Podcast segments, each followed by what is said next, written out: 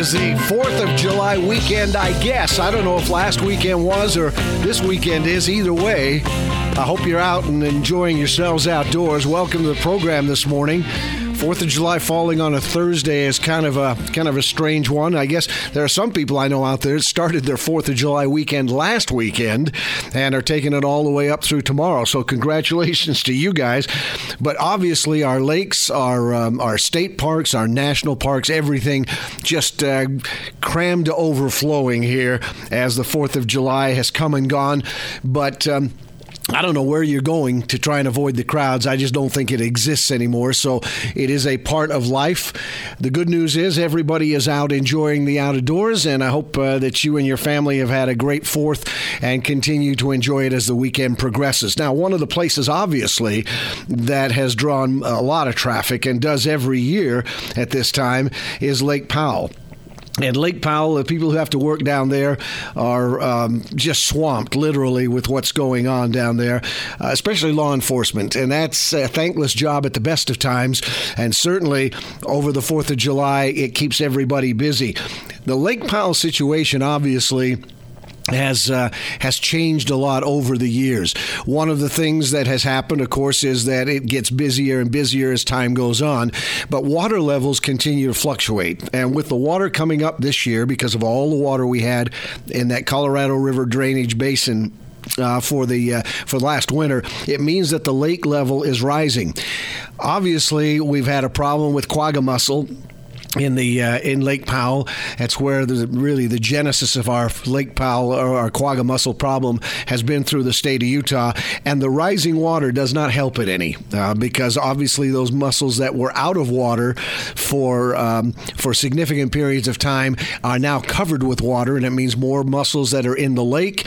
It means that uh, the opportunity to have mussels inside the boat, whether it's in the sea strainers or other systems in your boat, uh, for those who have ballast tanks and fill their ballast tanks with them, it means that you've got an opportunity to pick up more of those mussels as they continue to be uh, floated by the rising waters.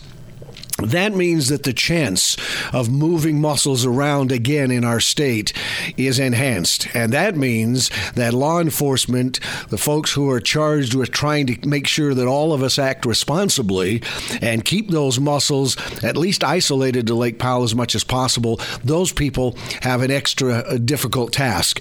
Joining us now is Scott Dalebout, who is. Um, who is the law enforcement officer over the uh, Quagga mussel efforts in the state of Utah, joins me this morning. And uh, and Scott, welcome to the uh, to the program. It is, uh, I am sure, a tough task for you guys at the best of times, and these are not the best of times. No, sir. First of all, thanks for having me on your show. Yeah, it, it's pretty rough times right now. Our, our folks are working really hard and they're tired, and uh, yeah, it's it's pretty difficult right now. Now, obviously, because of the anticipated problem increasing, it means that uh, there's going to be strain on the existing resources. I know you have added not only people, but you've added places where uh, you can either decontaminate or there are check stations. Talk to me about someone leaving Lake Powell this weekend, because I know there's still a lot of folks down there, or any weekend. What is going to be required of them that is different, maybe, than in the past, or opportunities to, to have locations where they can satisfy the legal requirements that are different in the past? Great. If we're going to have more uh, locations around Lake Powell, uh, so folks can get their boats decontaminated. At Bullfrog, we have extra folks uh, there to help out, and on the Kanab side, on the Wahweap side, we have an inspection station just outside of Kanab where we can uh, take a look at boats as well. Uh, we would like to get as many boats taken care of right at the lake.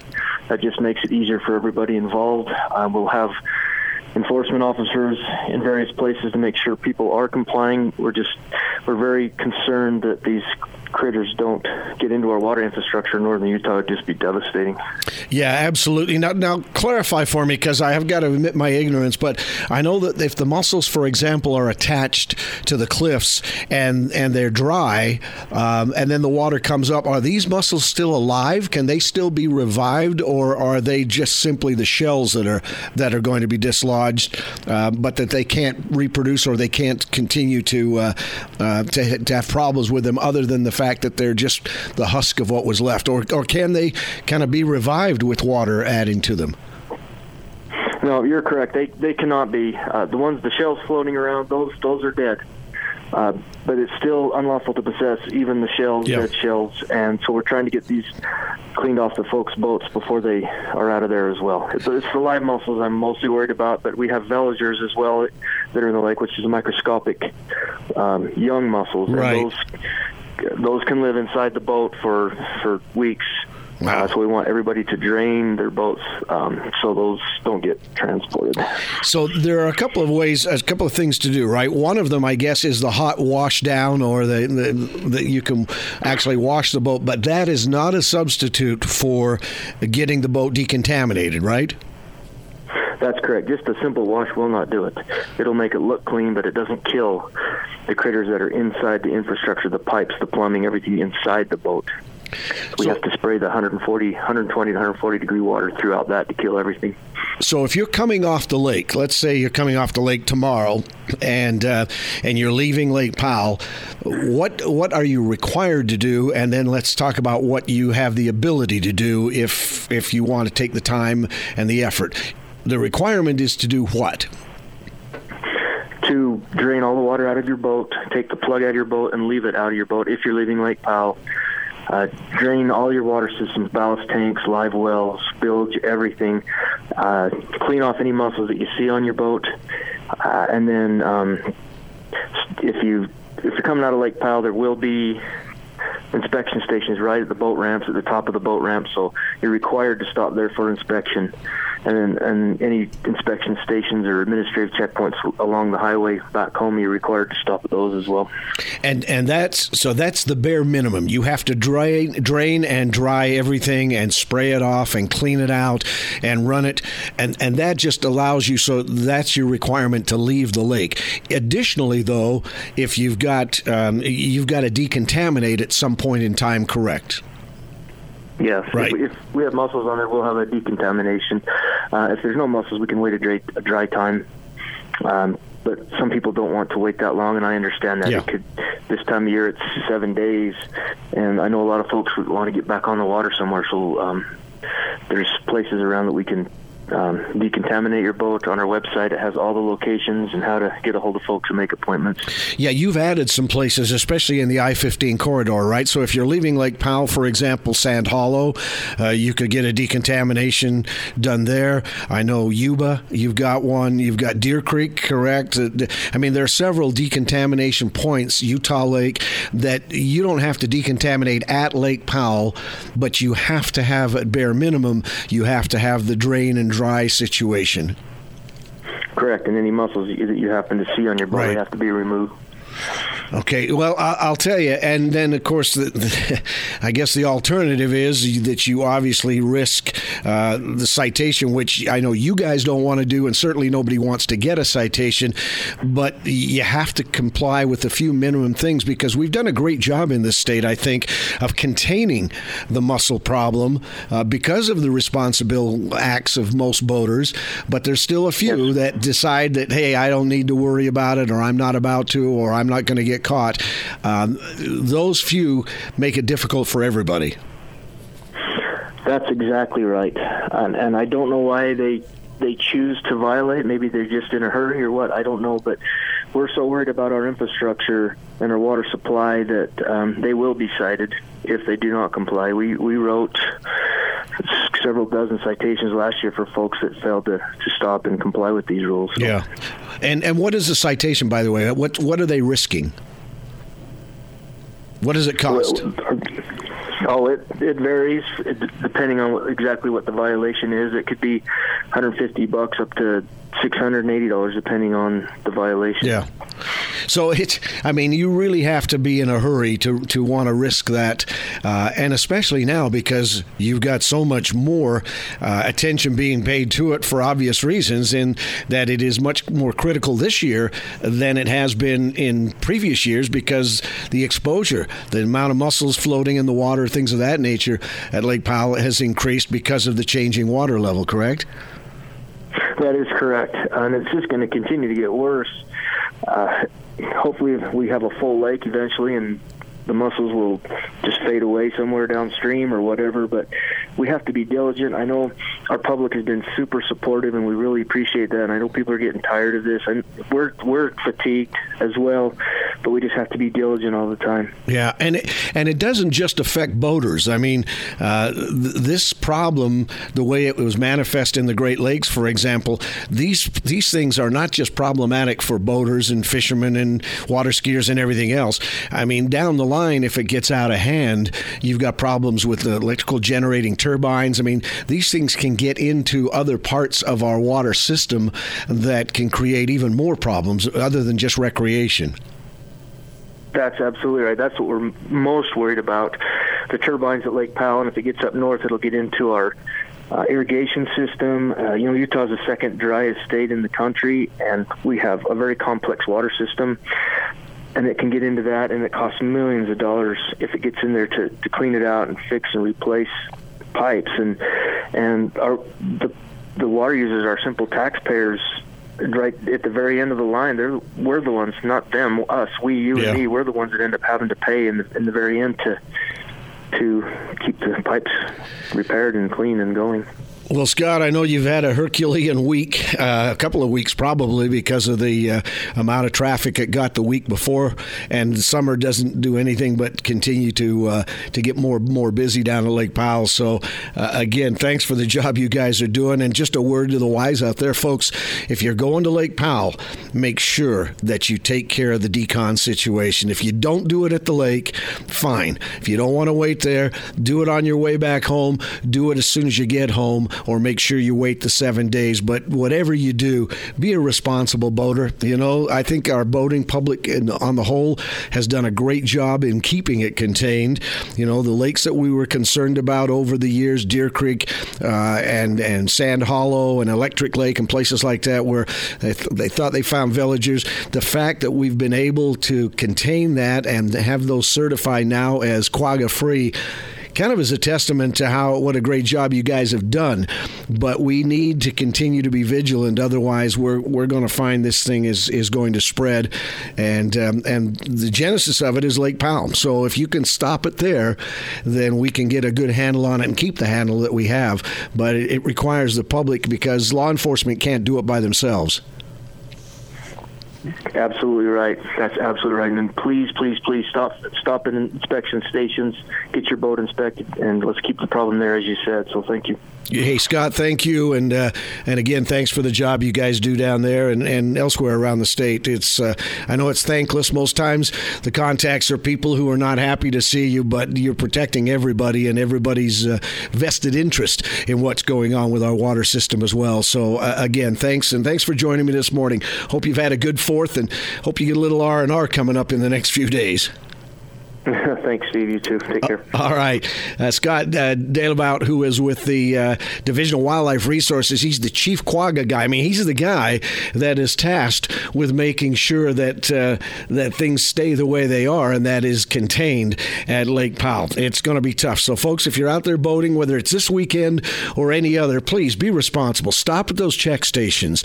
Uh, whether you're going to Lake Powell or not, stop at the check stations along the way that you're required to do by law uh, because nobody wants to see those tickets, least of all uh, the law enforcement people as well. Listen, we're going to step aside. We'll take a break. When we come back, George Sommer will join us along with Gary Winterton, and we will be talking fishing. Hope you're out having a great uh, extended 4th of July celebration with you and yours. We'll be back in just a moment.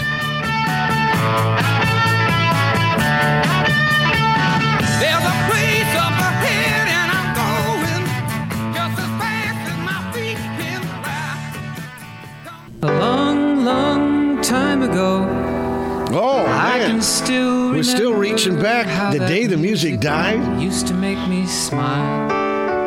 Yeah, little Don McLean. I knew if I had Strange song. But uh, great sentiment. Ah, yes. All right, welcome back, everybody. Yeah, got Jake. He's uh, reaching outside the box today for our music selection, but we're still getting back old school, and that's okay. I'll tell you what, I loved Buddy Holly. Still enjoy his music. That was good stuff. Buddy Holly, the Big Bopper, and Ritchie Valens all in one plane crash. Ah. And people out there under 50 are going, Who? What? What are you talking about? Welcome back to the show, everybody, on this uh, 4th of July. I guess it's the 4th of July weekend. I don't know what you call it when the 4th is on a Thursday. Um, just a good excuse to extend the weekend, if nothing else. So, welcome back, everybody, and it's time to talk some fishing. And of course, George Sommer joins us every week, and uh, it is no different this week. We've got him. Uh, he, the question, the only question is, was he out doing R and D this week along with the masses? Because obviously, it's a, a very busy whatever you're going to be, whether it was midweek or the weekend. So, George, welcome to the show. And um, did you get out? Is the question. Well, unfortunately, Steve, I, I chickened out, so I did not get out. That's okay. Um, I just figured I'd wait till the holidays over when it's a little less crowded, you know. And, and the, you know what you mentioned earlier. The the tough part is, you know, half the people are leaving um, over the weekend, going through the fourth, and the other half are leaving yeah. before the fourth and going through the next weekend. So I thought uh, I'll wait till it's a little less crowded the following week, and then I'm going to do some some definite R and D. But you know, I do have some good reports from uh, some friends that were out, and you know, I think people there's going to be some good fishing. It might just be a little crowded. Yeah, I think you're absolutely right. Places are going to get pounded uh, quite a bit. But the good news is, from what I'm hearing, and you and I talked before we started the show today, is that uh, that Willard Bay is in that, that kind of that prime area right now, where those of us who uh, Willard Bay is a dirty word to the last few years, this is your chance to maybe get get well again by going to Willard. You said last week you did pretty well bass fishing, but apparently some of the other uh, fish have turned on as well. Yeah, you know, I, I was talking to some friends, and they were up there the same day I was, and, and uh, they went walleye and wiper fishing, and and you know, I, I missed it by that much. So I, I tried trolling for a little bit while the wind was up, and and I went too slow. And, and they whacked them. You know, one of one of the guys limited out in 20 minutes wow. on walleye. Um, and it was just the same kind of program I had. And but I was going two miles an hour. He was going two and a half to two and three quarter miles an hour. Man, that is so, uh, yeah. That, that, I mean, that's fast. That's you know that's big motor trolling. You control usually with your big engine at that speed. Exactly, you know, and, and I, I I started out doing that, and I thought, uh, it's, it's a little too fast, you know. I, I don't think it's going to work, and and well, what I was doing didn't work, but it worked for them. And then you know, I got another report from uh, somebody else that was up there, and they were going as, as fast as three and a half and whacking the wipers. So you know, it's it's definitely above what I was doing. I was doing one one point six to two, um, and it sounds like it's two to three and a half miles an hour to, to get those other species that that I messed up on. You know, I, I can't say I had a bad day, but it could have been better. yeah, that's true. I mean, bass fishing success is not bad, uh, but from an eating standpoint, obviously those walleye are, are really good. So, uh, are they pulling uh, pulling crankbaits? Are they pulling uh, worm harnesses? What uh, what what seemed to be the best way to catch them? A little bit of both. Um, you know, more of an Indiana blade on the crawler harnesses, and then cranks. Um, uh, same kind of program I had. I, I was using a frenzy flicker shad. Yeah. Um, but again, I just wasn't going fast enough, and and it sounded like it was it was a little shorter in using snap weights.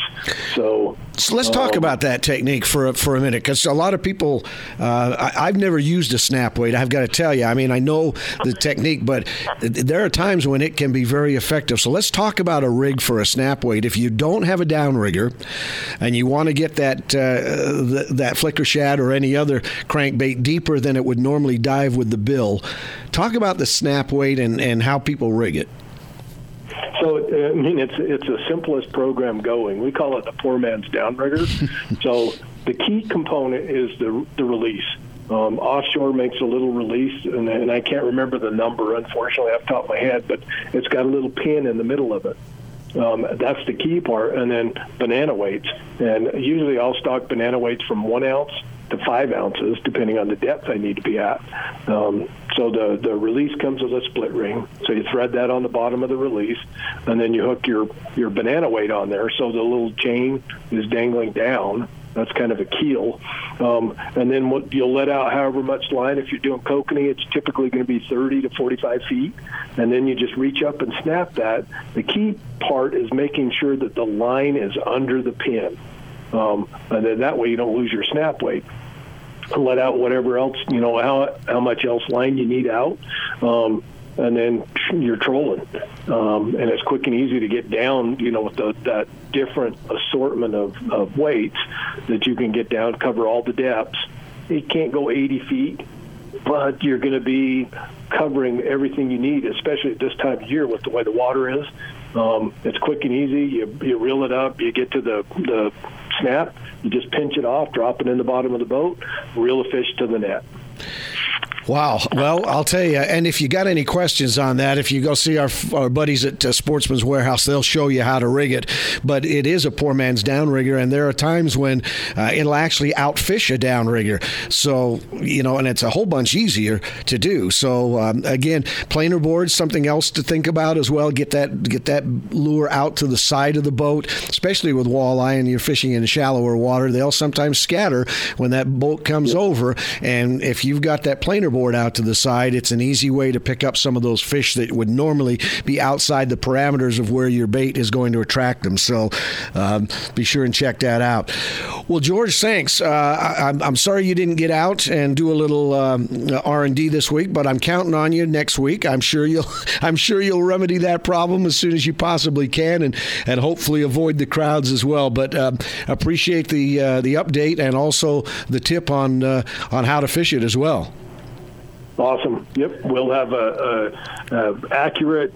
Um, personalized report next week. well, it's always accurate, but the good news is you can get out and get it personalized again this week. So thanks again, George. Always a pleasure. Thanks. Thanks, Steve. Take care. Okay. Ah, uh, yes.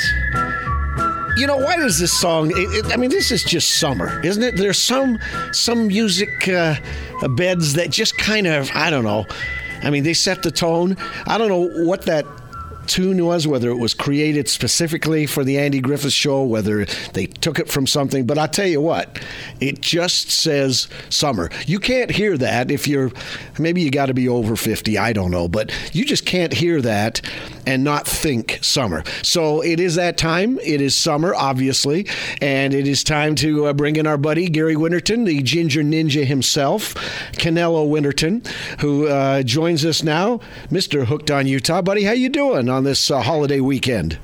I am doing fantastic, Steve. Um, you know, the French have a word for it when you're trying to describe that song. It's called a certain je ne sais quoi. Ah, you know? look at this. Look at this. He reaches deep into the bag of Utah County French. you know it, man. Digging deep and just, uh, you know, I like to dazzle him with my brilliance or baffle him with my BS. One of the two. Yeah, well, we know which one that is, but that's okay. so, listen, did you have a good fourth? Oh, it was so good, man. Paying for it, ate a ton of food, protein shock, hit it hard, man. But isn't that what the fourth is all about? Yeah, it's a birthday celebration. Come on, right? If you can't it's overindulge, family. yeah, you can't overindulge in a birthday party. When are you going to do it? Yep, yep. And you know what? I love it because it's a great reminder of the wonderful freedoms that we have because of the many, many sacrifices that have been made by many people that have gone before us. Amen. uh, so start it with a little flag ceremony and uh, and remembering how grateful we ought to be for this wonderful nation that we live in. And then uh, once we uh, you know get rolling then it's time to eat and be with family. Yeah absolutely absolutely. So let's talk about this week's show. We got uh, some fishing. You you found some moving water that was fishable this time of year which um, I, I, mean number one that's a difficult thing to do. But number two i know you had a good time because i know who you went with uh, and uh, and i know that you got some fish. Yeah, you know, gosh, the spring has been interesting from the standpoint of um, finding good fishable river water uh, because we've had, uh, you know, as we've talked about before, this massive snow, which we desperately needed, then kind of mild temperatures and warming up and mild temperatures has kind of kept the runoff in such a weird state that a lot of rivers around the state of Utah have just been in a constant state of being blown out. Um, but but down on uh, the Fremont River with Sean Saunders, your friend, my friend, um, you know, we got to go down there. We fished some really good fishable water with some great hatches that are going on, trico hatch, midge hatch, little blue-winged olive hatch, and we were really fishing uh, in what is to me one of the funnest ways to fly fish, and that's just that topwater bite. And we had a day where we just had hatches coming off the river, and uh, we it's just fun. I love that. I think. Uh, you know, there's nothing like topwater bass or dry fly, you know, dry fly fishing with uh, when you're catching fish on the top. It visually, I think that's what keeps me coming back for that because you get to stalk the fish, present that fly and watch them come up and sip it in. Yeah, absolutely. Well, and as you know, Sean is uh, my daughter-in-law's brother, so um, uh, it is uh, something I kind of follow what he's doing down there, and there are some unbelievable fish in that stretch of Fremont River that he has access to. You go down and spend the day, and you're going to catch some quality, quality fish. Oh, totally. I wanted to say, doesn't that make you the monkey's uncle? Uh, I've been that for years. it had nothing to do with marriage, I don't think. I think, uh, uh, you know, it just simply, it's just the way I've been. So what can I tell you? So talk to me oh, about the water levels on that because the Fremont is one of those rivers, especially that stretch there, that uh, weathers the uh, the kind of springs we've had quite well. I mean, it's one of those that you don't you don't deal with the blowouts the way you do on many of the other waters because it's it's not dam controlled the same way, and you just don't have to deal with those releases. Yeah, it's true. That's uh, that's a great assessment. Here's there's a couple of factors that really affect that stretch of the river. First, um, if we if we have a rainstorm, there's a couple sections there where once you get rain up high in those kind of the Fish Lake area or up in the boulders where the, some of those feeder creeks come in, it can muddy the water and blow it out for one day, and then it will clear right back up. The biggest and most important factor is when the farmers begin to pull water off the river and start hitting, you know, that lower Bicknell area, all the bottoms there for their hay and alfalfa fields. And as they begin to pull water, the fishing just gets incredibly good because it brings the water down to a consistent level and flow and that the fish just seem to like that early in the spring, um, even when the water's running clear and we haven't had any runoff, that river just does not fish as well when it's higher and colder. The brown trout that are in there, they like a little bit lower water level for some reason, and the hatches really start to go. So that's what's going on right now. Here we are at, you know, first of July and uh, now the farmers are pulling water off. It's gotten hot down there, so they're they're really watering hard, and it's really improved the fishing. And so uh, we just had an awesome day. You're going to see some fish tonight that are just spectacular. Big brown. We catch a rainbow that uh, is pushing, I want to say, four to six pounds. I'll give myself a mm. two pound cushion, and I'll let you guys decide. It's a tank on a dry fly. Incredible. And uh, for, so for those of you that say, hey, I've never been down there, you know, you get a hold of Sean, FremontRiverGuides.com. But also, Steve, one of mine and your favorite places is the Boulder Mount are the Boulder Mountains, and they are just starting to take off now. So lots of lakes opening up up there, up high. Great fishing, but tonight it's, it's going to be fun. You'll I think you'll like it because we're just we're showing you some of the very best fish we caught on our day down there. We caught so many, we just didn't even plug in the smaller, medium-sized fish. We're just showing quality browns and bows on dry flies. Well, I, I will. I'm jealous, obviously, but we will check it out tonight. Uh, Gary, thanks. I hope you did have a great fourth, and uh, and we'll check out the show tonight. It's always fun to watch down there. If I can't go do it myself, uh, we just kind of the mouth waters as we see those fish. So, again, thanks, buddy. Thanks for joining us this morning, and we'll check it out tonight. Awesome. Thanks, you guys, for all you do, and I uh, hope you had a wonderful holiday. All right. That, that is Gary Winterton tonight. Hooked on Utah, 11.05 on KUTV Channel 2, right after Talking Sports. Be sure and check it out. With Fremont River Guides and the Fremont River Fly Fishing. Listen, we're going to step aside. We'll be back with some final notes in just a moment, including a segment on a brand new trip at Lake Powell that you might want to think very seriously about taking. Lazy yellow moon coming up to the night, shining through the trees. Crickets are singing and lightning bugs are floating on the breeze.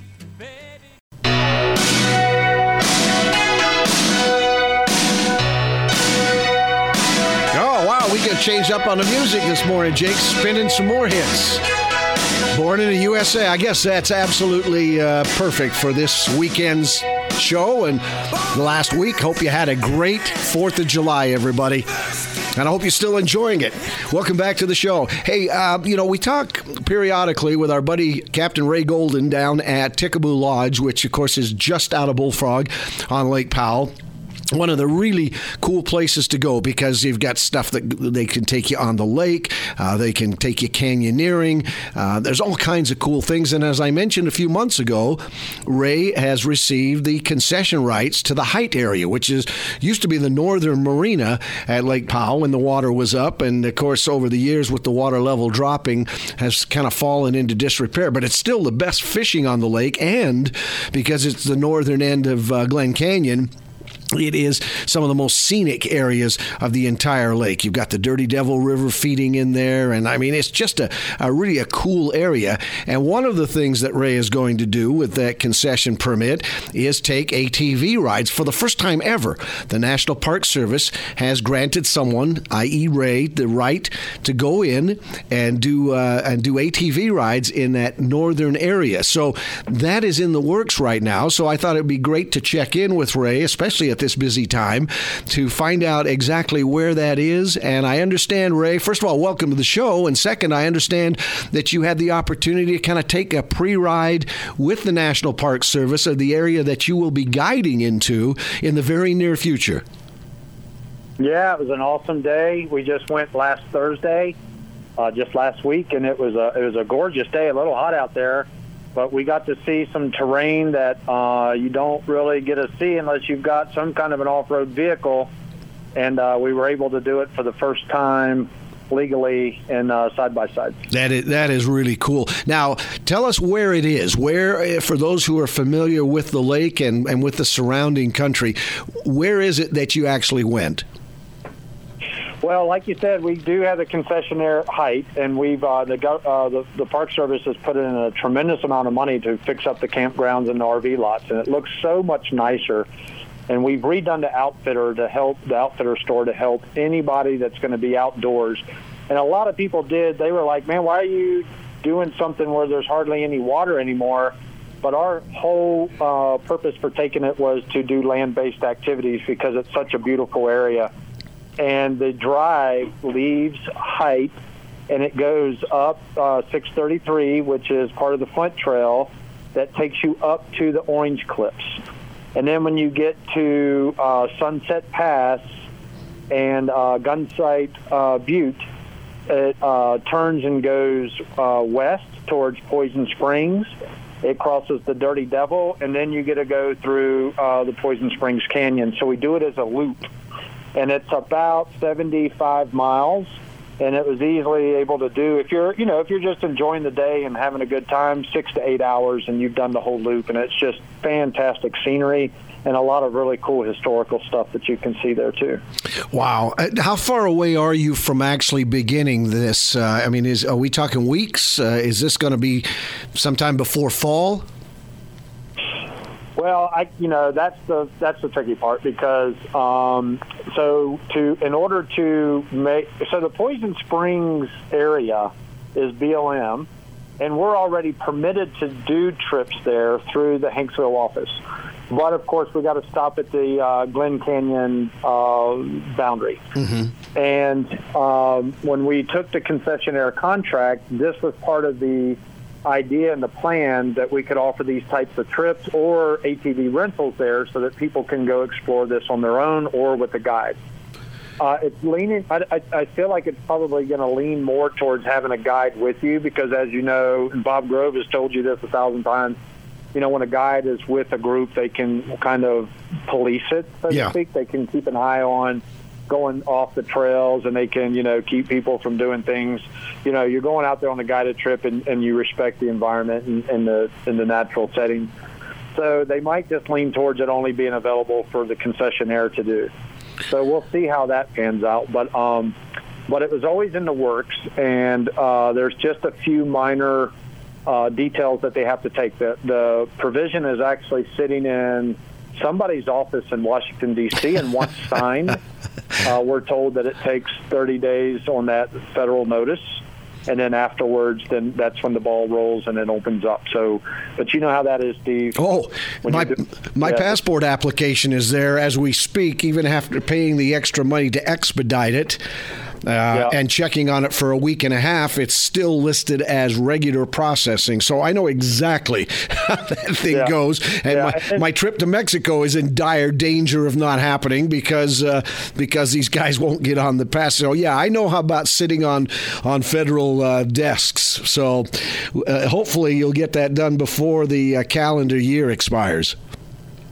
And can't, can't you just go down to the border and cross illegally? I mean, it looks like it's okay to do it.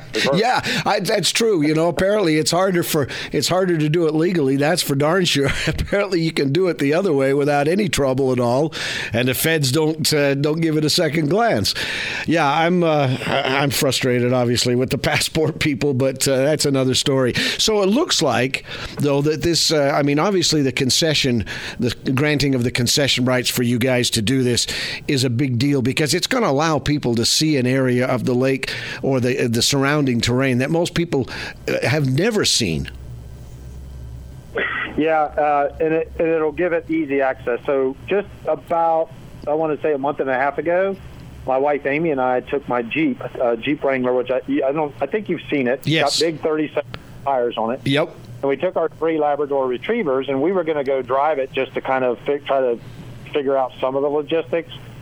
But you know, my three dogs. If you looked in the rearview mirror, they looked like popcorn in the back seat, just flying up and bouncing around. You know, then you can only do 10, 15 miles an hour. It's really, yeah, it's a slow-moving road. But when you get in those side by sides, you know, you can really kick it in 30, 40 miles an hour and move right over that stuff, no problem. So, so it was nice to be able to get out there and see it all the way we can actually do the trip in the future. And I think it'll be the near future.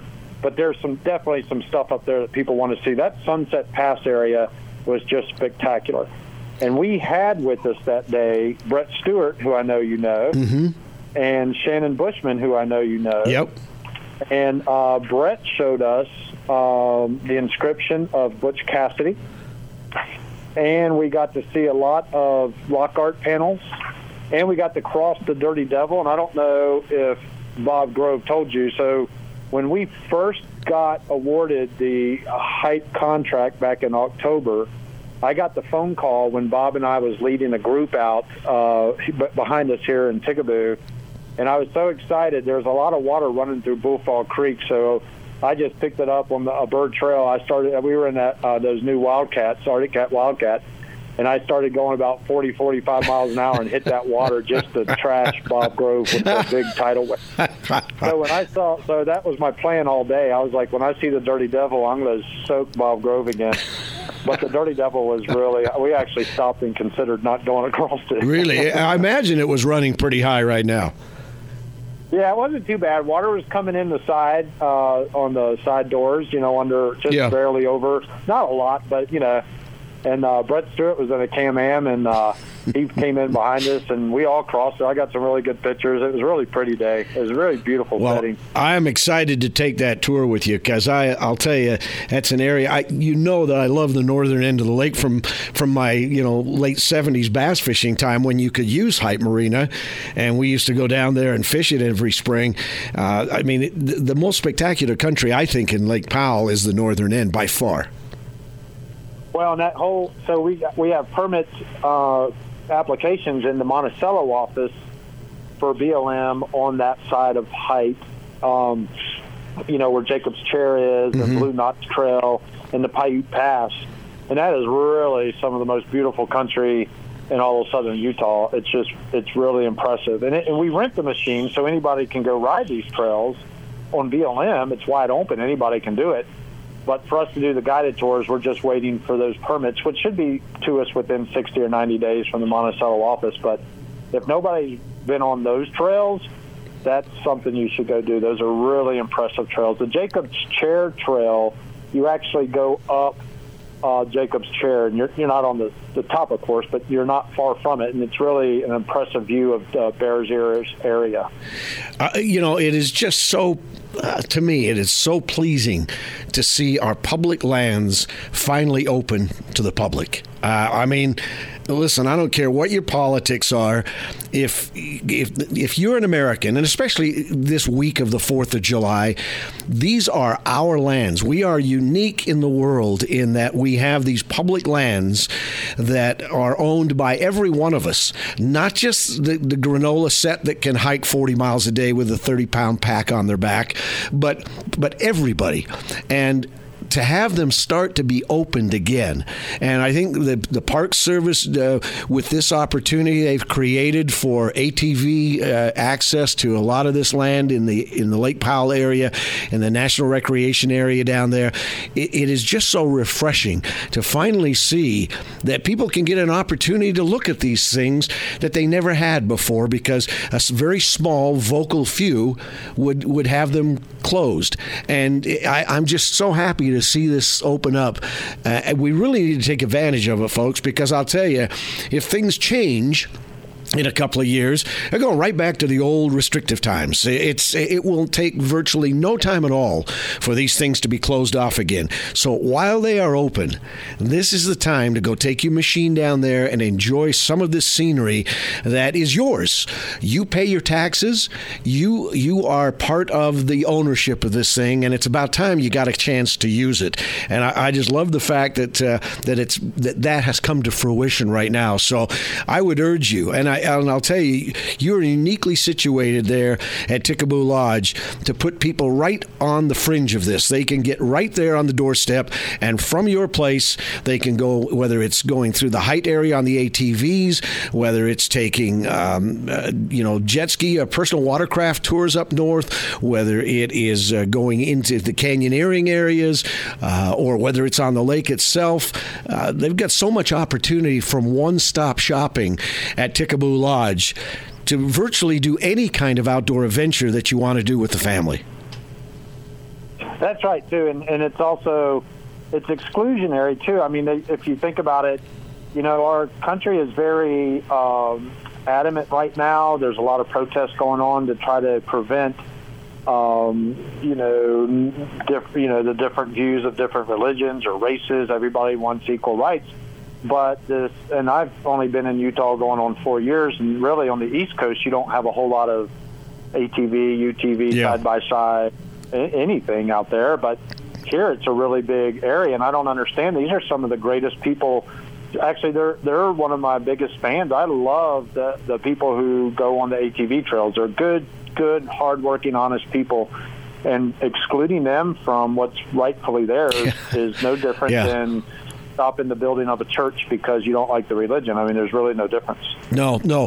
The pastime is legal. It, the irony is, and I've said it before, we pay a lot more taxes than the granola set. Okay? I mean, if you want to come right down to user fees, we're the ones that provide the money for the maintenance of these lands, for the management of these lands. Uh, it comes from our dollars, not from the not from the guys that show up with their sack lunch and bottled water and put five dollars worth of gas in as they stop into one of our rural Utah communities.